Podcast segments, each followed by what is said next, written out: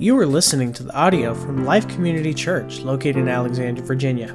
To learn more about our ministry or to financially support God's ministry through us, please visit www.lifeccalexandria.org. Today, Pastor Reed Bradley will take us through 2 Samuel chapter 11 through 12 in the series The Sling, the Sword, and the Sovereign. We will now join Pastor Reed Bradley as he delivers the message prayer for us as we get started. Lord God, I do thank you for the great salvation that is offered to us in you. We ask that now during this time we would remember why it is that we have gathered because we have a hope. We have a hope that holds fast even in the midst of the ups and downs of life.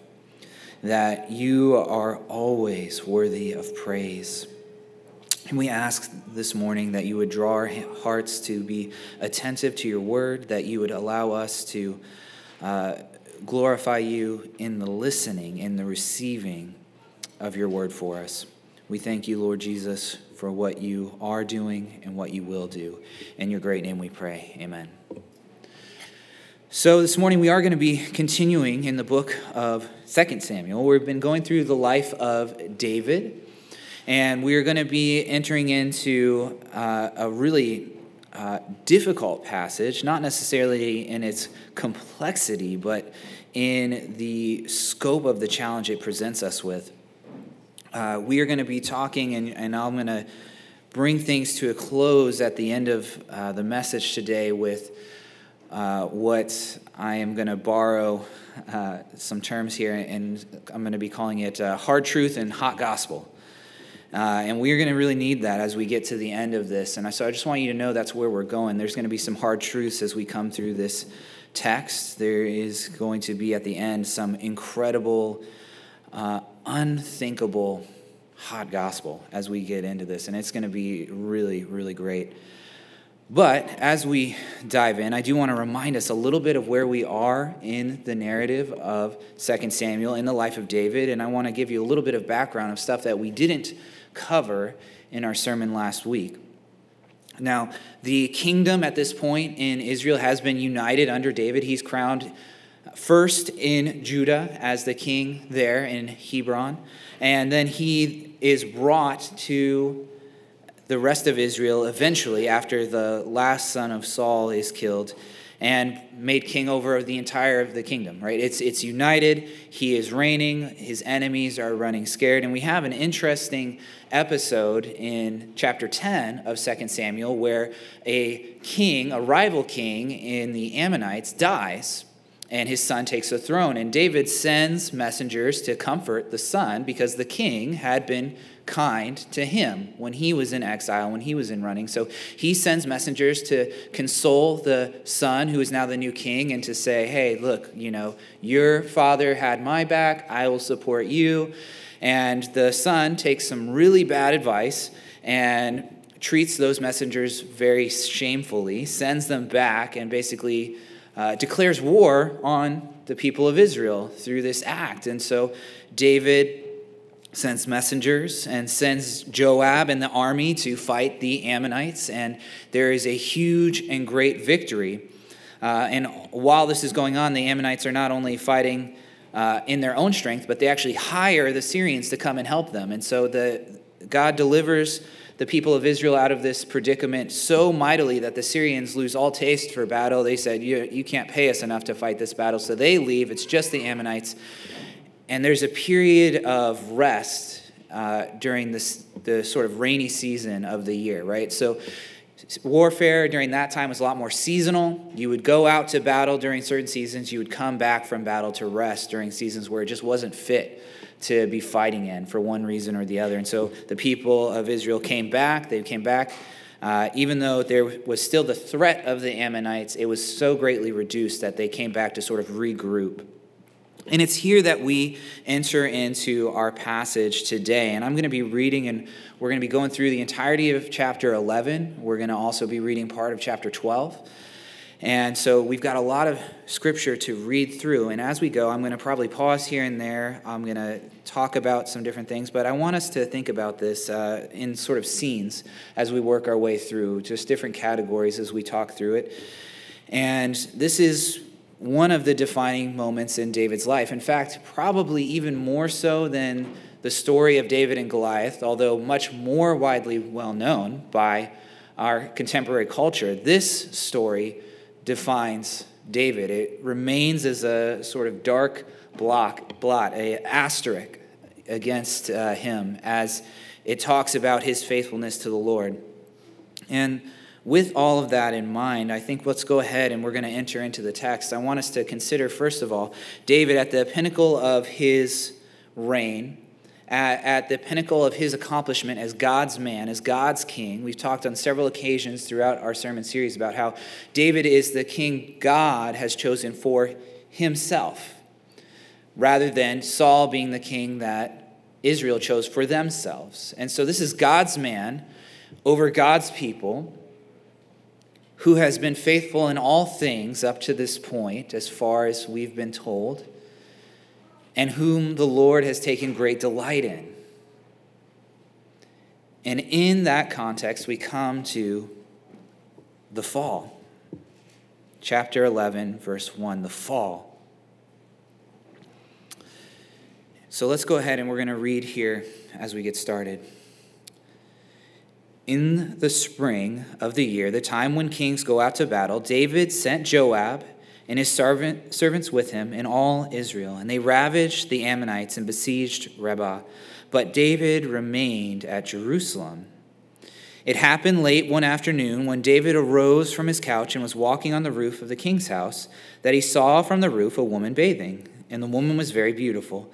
And David sent and inquired about the woman, and one said, Is this not Bathsheba, the daughter of Eliam, the wife of Uriah the Hittite? So David sent messengers and took her, and she came to him, and he lay with her. Now she had been purifying herself from her uncleanliness. Then she returned to her house, and the woman conceived, and she sent and told David, I am pregnant. It's an unthinkable fall for not just a good man, but a great man in every aspect. And by any standard, if you measured David in his life, he was better than any one of us. He held a standard of faith and righteousness up to this point, which was really unrivaled. And yet, here we see a tragic and terrible fall, a shocking display of wickedness. And I do feel the need to mention as we get going in our consideration here that the first verse, that opening verse, that w- the time when kings go out to battle is uh, not a significant thing, except that it's a resuming of the war that had been previous. Uh, it seems strange that I should make significance over the fact that there is no significance, but when we read that, our modern thinking and biases tend to squeeze into that idea well, David wasn't where he needed to be, and that's why all of the events that follow happen. You see, our culture infuses us with the thinking that uh, our sinfulness and our brokenness is, at the very least, very, very heavily the responsibility of our circumstances. That, that if we were removed out of our circumstances, we, we would be much better people than we are now. Maybe not perfect, but much better, obviously. And the point of the author here is not that David has an excuse, but that he has no excuse. There's very little detail that's given here in this great and horrific sin. It's all just the bare bones actions. He saw, he sent, he took, he lay, there was no excuse. David knew what he was doing. He was sinning against the Lord. He was sinning against Uriah, his friend. He was sinning against all parties involved. There's no excuse. And that's important for us to understand, and it's important for us to not shy away from as we consider this text. It's a hard truth which our society does not easily accept, right? We, we build so much of our analysis and so much of the way we treat others based on circumstances.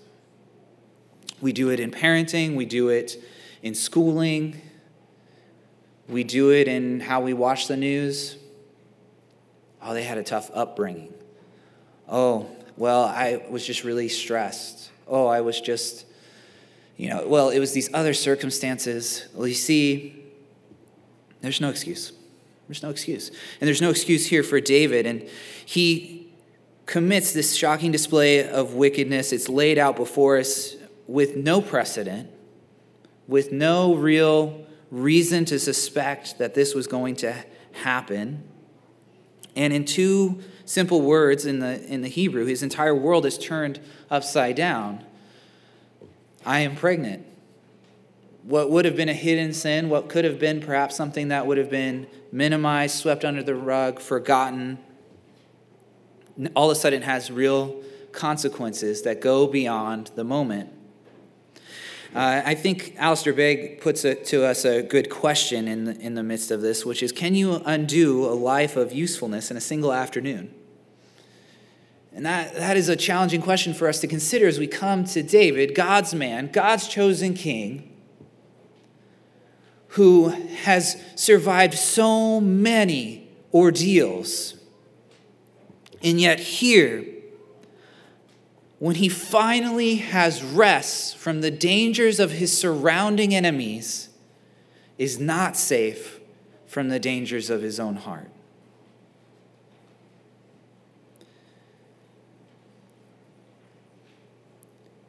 And what will happen to David from here?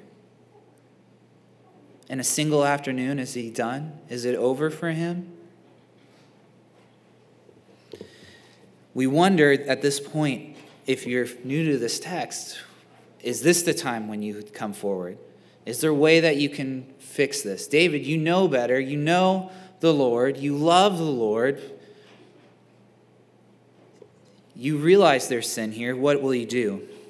But rather than repentance, what we see in our next scene is a cover up, starting in verse 6. So David sent word to Joab Send me Uriah the Hittite. And Joab sent Uriah to David. When Uriah came to him, David asked how Joab was doing, and how the people were doing, and how the war was going. And David said to Uriah, Go down to your house, wash your feet. And Uriah went out of the king's house, and there followed him a present from the king. But Uriah slept at the door of the king's house with all the servants of his Lord. It did not go down to his house. When they told David, Uriah did not go down to his house, David said to Uriah, Have you not come from a journey? Why did you not go down to your house? Uriah said to David, The ark and Israel and Judah dwell in booths, and my lord Joab and the servants of my lord are camping in open field. Shall I then go to my house to eat and drink and to lie with my wife? As you live and as your soul lives, I will not do this thing. Then David said to Uriah, Remain here today also, and tomorrow I will send you back. So Uriah remained in Jerusalem that day and the next, and David invited him, and he ate in his presence and drank, so that he made him drunk. And in the evening he went out to lie on his couch with the servants of the Lord, but he did not go down to his house. We're shocked at the initial sin of David, but perhaps even more shocked at the doubling down and the attempt to cover up what had happened. The plan is obvious. If we can get Uriah here and if we can get him to go home, then perhaps we can pass off this child as Uriah's rather than David's. Uriah, by all accounts, is an innocent man. He seeks to show solidarity with his fellow soldiers who are camping and in the middle of battle. And so he waits. He desires to, to keep that bond with them in that way.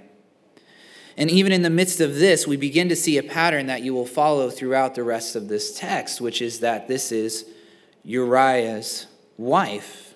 And in fact, Bathsheba, for some time, will be called the wife of Uriah. The emphasis repeatedly, over and over and over again, being on the adulterous affair of David, that he was taking something that was not his, but that belonged to Uriah. It was Uriah's wife, the wife of Uriah. And you have to imagine that this hits David as it's repeated over and over and over again.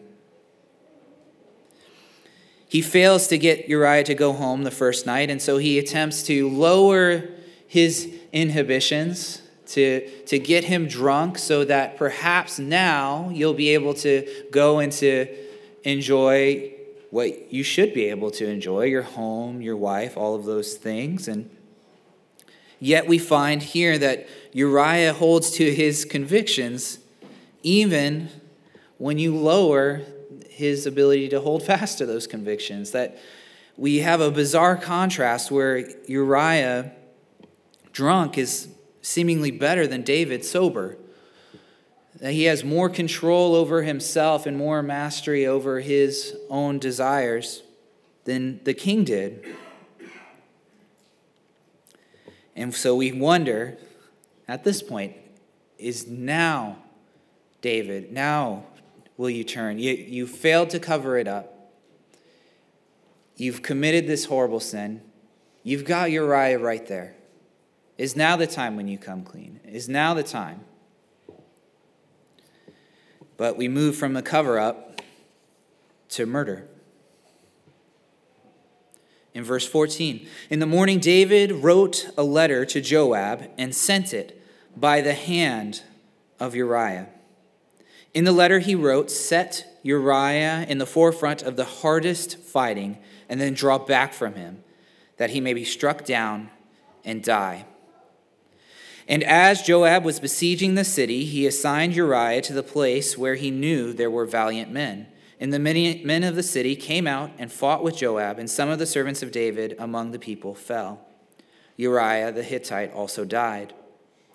Then Joab sent and told David all the news about the fighting, and he instructed the messenger When you have finished telling all the news about the fighting to the king, then if the king's anger rises, and if he says to you, Why did you go near to the city to fight? Did you not know that they would shoot from the walls? Who killed Abimelech, the son of Jerubbesheth?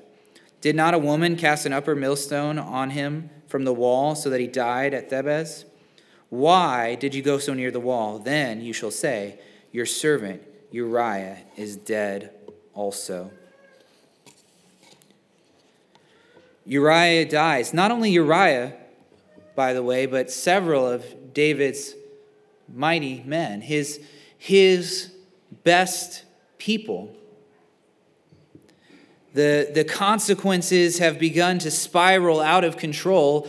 Now, not only have covenants been violated, but men have died. Uriah, who was innocent, but many who were completely unconnected to the incident at all.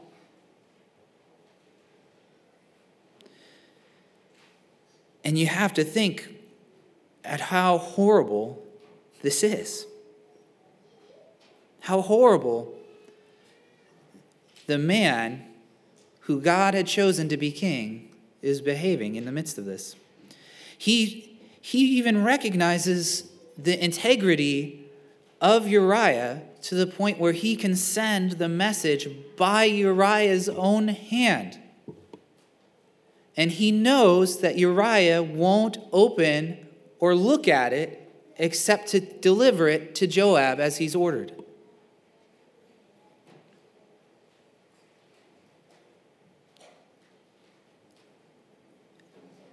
what is happening to this shepherd boy that we have followed along with all this time? What is happening?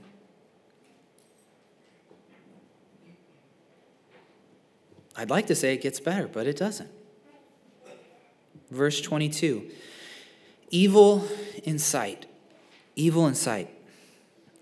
So the messenger went and came and told David all that Joab had sent him to tell.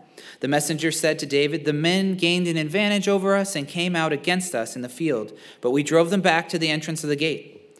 Then archers shot at your servants from the wall. Some of the king's servants are dead. And your servant Uriah the Hittite is dead also. David said to the messenger, Thus shall you say to Joab, Do not let this matter displease you. For the sword devours one now one and now another. Strengthen your attack against the city and overthrow it, and encourage him.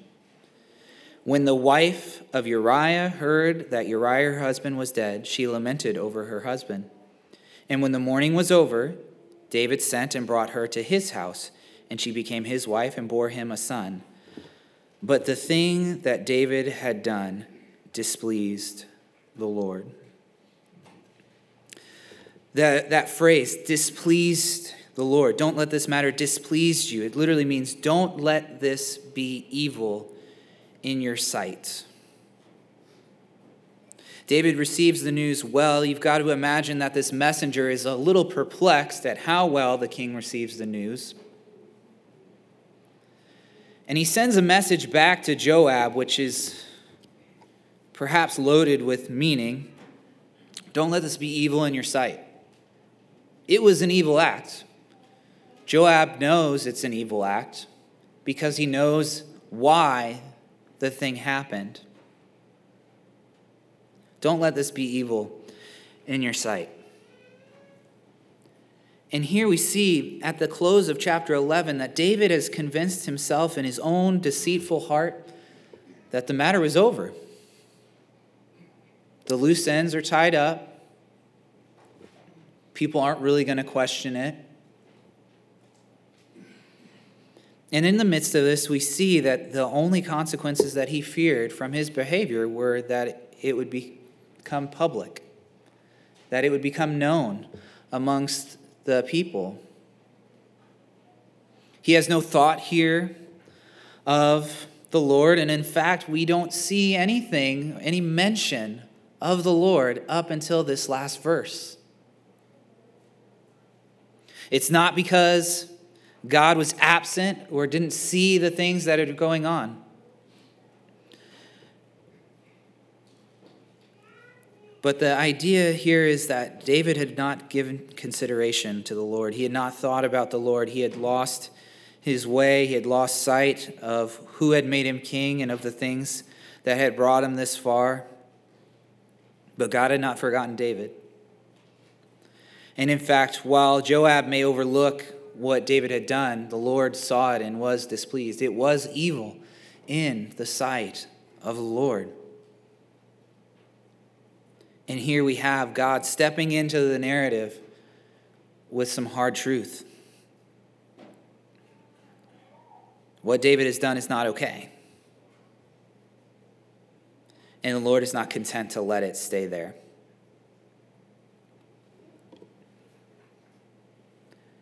I want to continue now into chapter 12 as God addresses this. This thing that David has done is displeased the Lord. It's evil in the sight of the Lord. And now, verse 1 of 12 the Lord sent Nathan to David. And he came to him, and he said to him, There were two men in a certain city, the one rich and the other poor. The rich man had very many flocks and herds, but the poor man had nothing but one little ewe lamb, which he had brought. And he brought it up, and it grew up with him and with his children. It used to eat of his morsel and drink from his cup and lie in his arms, and it was like a daughter to him. Now there came a traveler to the rich man, and he was unwilling to take one of his own flock or herd to prepare for the guests who had come to him. But he took the poor man's lamb and prepared it for the man who had come to him. Then David's anger was greatly kindled against the man, and he said to Nathan, As the Lord lives, the man who has done this deserves to die, and he shall restore the lamb fourfold because he did this thing, because he had no pity. Nathan said to David, You are the man. You are the man. Thus says the Lord, the God of Israel I anointed you king over Israel. I delivered you out of the hand of Saul. I gave you your master's house and your master's wives into your arms, and gave you the house of Israel and of Judah. And if this were too little, I would add to you as much more. Why have you despised the word of the Lord to do what is evil in his sight? You have struck down Uriah the Hittite with the sword and have taken his wife to be your wife and have killed him with the sword of the Ammonites. Now for, now therefore, the sword shall never depart from your house because you have despised me and have taken the wife of Uriah the Hittite to be your wife. Thus says the Lord Behold, I will raise up evil against you out of your own house.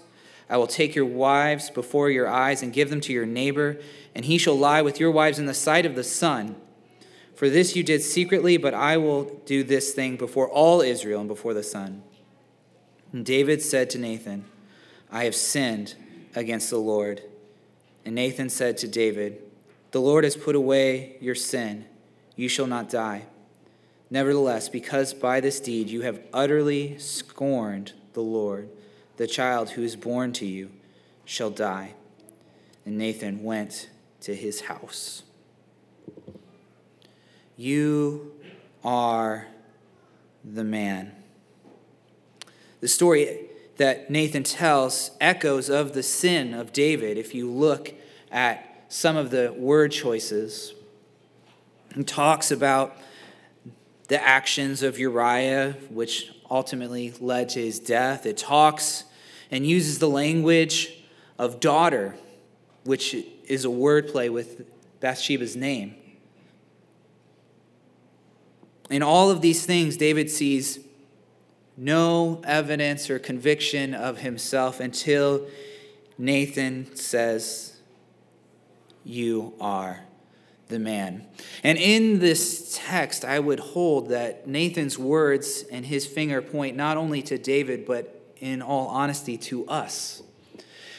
Because if we are honest, that just as David listened to this parable that Nathan told, we listen to this story about David and we are horrified by the sin which is on display. And we see it and we say, What recompense will happen here? Where is the justice? How can the innocent man be killed? It's unthinkable that a person should commit such evil and think that it would be excused or overlooked. And Nathan's words come to us You are the man. You are the sinner. There's an irony to it that in so many of the earlier passages, we would have loved to have been identified with David. And here, where he is perhaps the most similar to us, we distance ourselves. You are the man. David is utterly shattered by God's word in this moment. And as the weight of his sin comes crashing down, while we have not up to this point seen any sort of remorse or repentance from David, we, we hear later in the Psalms that David was miserable throughout all of this, that, that he knew something was wrong, that he was wasting away on the inside, but it was not visible to the observer. But here we see the evidence of God's work up to this point, so that when the Word of God comes to him and crushes him, this hard truth shatters the king. And he comes with a confession I have sinned. I have sinned. It's simple, it's short, it should make us a little uncomfortable. In fact, probably many of us wonder like is that all you have to say for yourself? Because we in our culture have a habit of saying a lot for ourselves. We prefer our apologies to be many worded, as though by the number of words involved, we can determine the sincerity of the person. But this is a true confession from David, acknowledging the severity of his condition without excuse or defense. It stands in sharp contrast to what we've seen from previous kings and from many people throughout the pages of scriptures who will say, Well, you see, what I did was because of this. Well, my circumstances, well, it actually was well intentioned, or there's no such excuses here. I have sinned. David knows what he deserves. He knows that God has every right to judge, to pour out that wrath. He doesn't say, I'm so sorry. Please, God, take away these consequences. It's too much for me to bear. God, I'm so sorry for what I have done. Please, maybe don't let those things happen. The greatest weight and the crushing truth upon David is that he has sinned, which means he is broken and cast out from the Lord, rightfully so.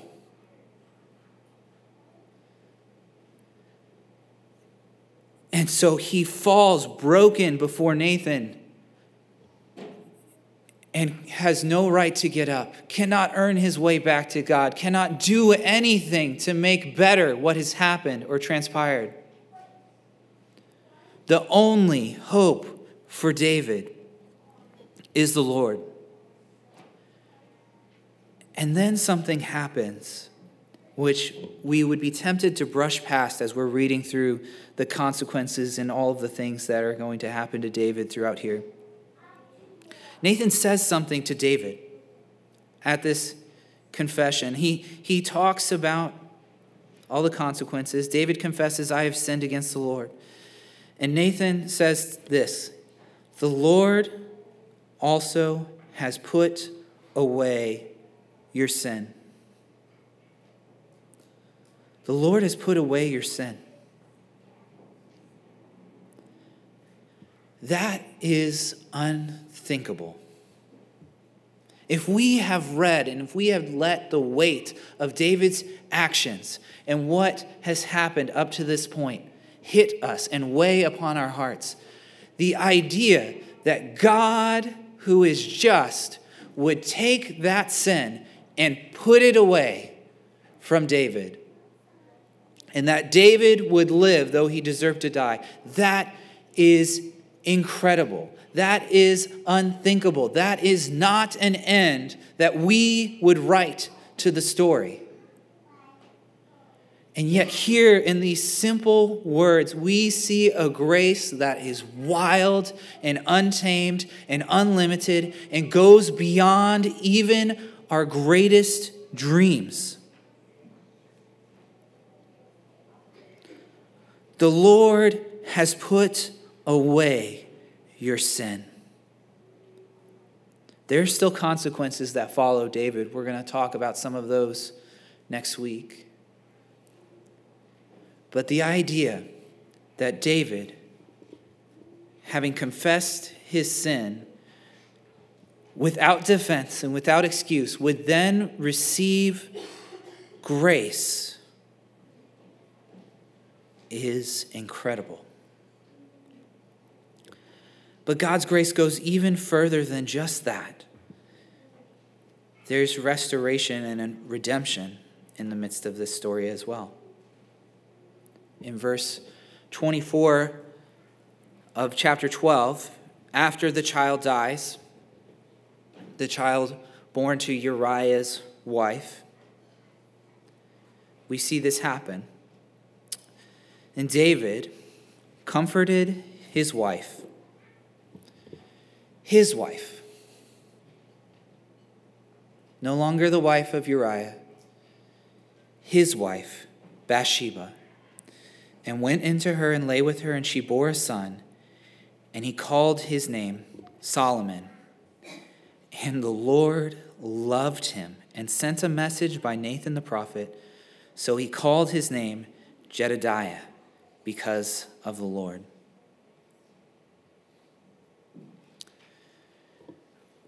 For many of us, we've, we've cheapened God's grace so that, that that shock that God would simply put away David's sin doesn't hit as hard. But the fact that God would redeem this relationship, born in sin, in active, high handed rebellion against Him, He would take this relationship and bless it and redeem it so that a child would be born and that somehow, in the midst of all of this brokenness, David and Bathsheba would be rightly related to one another as husband and wife.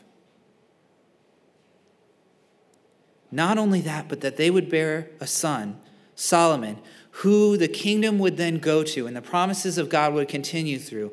And that one day, through the lineage of David and Bathsheba, would come the Messiah, who is Christ the Lord. This is an incredible story to consider. This is an incredible text as God has preserved it for us to consider ourselves, to point to us. And I want us now to consider ourselves, to consider just that. And I mentioned at the beginning, I'm borrowing a phrase from uh, one of my favorite bloggers, Pastor Doug Wilson hard truth and hot gospel we have to start with the hard truth. The hard truth, what I mean by hard truth, is something that breaks you. This is something that's inflexible, that should make you uncomfortable. You see, the truth is, you have utterly scorned the word of the Lord. That by your actions, you store up wrath for yourself the wrath of God, which stands fiery against you. You are the man, you are the sinner in the story. You have no excuse. You have no defense. It's not because of your circumstances. No, it's you. You scorned the word of the Lord in your sin, in your heart, by not believing his word, by not trusting in his promises, by not believing that he would be faithful to you as he has promised he would be. By allowing yourselves to be driven by fear of people rather than fear of the Lord.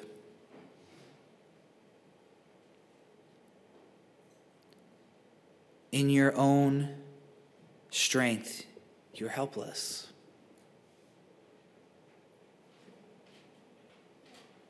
This is the hard truth. It's a hard truth which is unpopular and hated in our society. The idea that people are responsible for their actions, that people are sinful and broken and in rebellion against God. You are utterly, you have utterly scorned the word of the Lord. You are utterly helpless. But now I want to turn to some hot gospel here. A gospel which should ignite our soul ablaze, which should set a beacon in our hearts of hope that cannot be extinguished a gospel which would set fire to the world. But God is rich in mercy. He's rich in mercy. God, in Christ Jesus, took the full wrath for all your sin, deserved by you on the cross that fiery wrath which you had stored up for yourself by your scorn of the Lord's word and by the rejection of the Messiah in your sin, Christ took upon himself all of it for all of your sin. Not only that, Christ invites you to repent of your sin and submit to his lordship. It is a fearful thing which should make us tremble to confess wholeheartedly our sin before the Lord without excuse and without defense. I challenge all of you to apologize in that way. I have sinned. I am wrong. Is that all you have to say for yourself? I, I can't say anything else. Nothing I say makes that less true.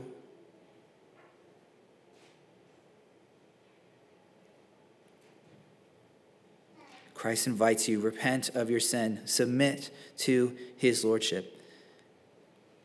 But God is rich in mercy, and so Christ the Lord puts away your sin. It's true, you have utterly scorned Christ in your life. And yet, Christ takes that sin and, as your Lord, puts it away. He takes it, he puts it away, and Christ the Lord gives you everlasting life. This is the gospel. This is what you need, what your neighbor needs, what your family needs. Oh, church, that we would be a people in our families and in our households where we are able to speak hard truth to one another and offer hot gospel to follow on the heels of that. To say, what has just happened was sin, but there is grace even for that. And it's not because it's not a big deal. It's not because it's okay that you're just not perfect. It's not okay. But that has been paid for by the blood of Christ. And so I can give you grace. I can show mercy because Christ the Lord has shown me mercy. Because Christ has put away my sin. I can live in freedom, knowing that when I come and I repent to the Lord, He is faithful and just to forgive me.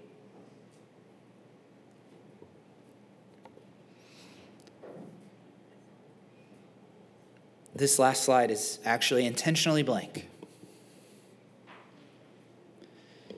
Because all of us need to respond to that truth and to that gospel. But it's up to you to fill that.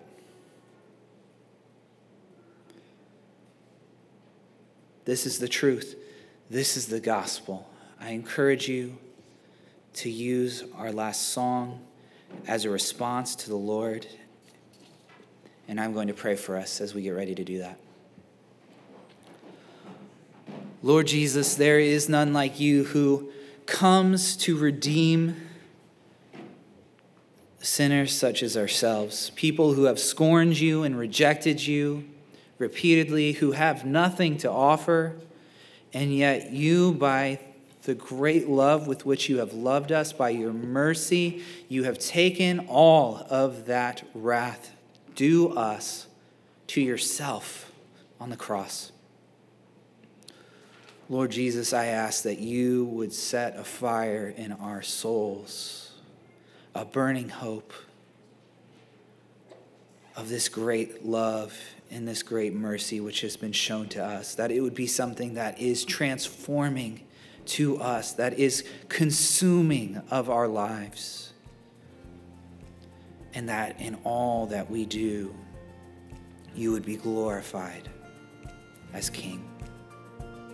Lord Jesus, accept this as a response of our hearts. Amen. Thank you for listening to the audio from Life Community Church Alexandria. We believe there should be no anonymous Christians, so we would love for you to visit and worship with us on Sunday mornings at 11 a.m. Please visit www.lifeccalexandria.org for more information. Thank you very much, and God bless.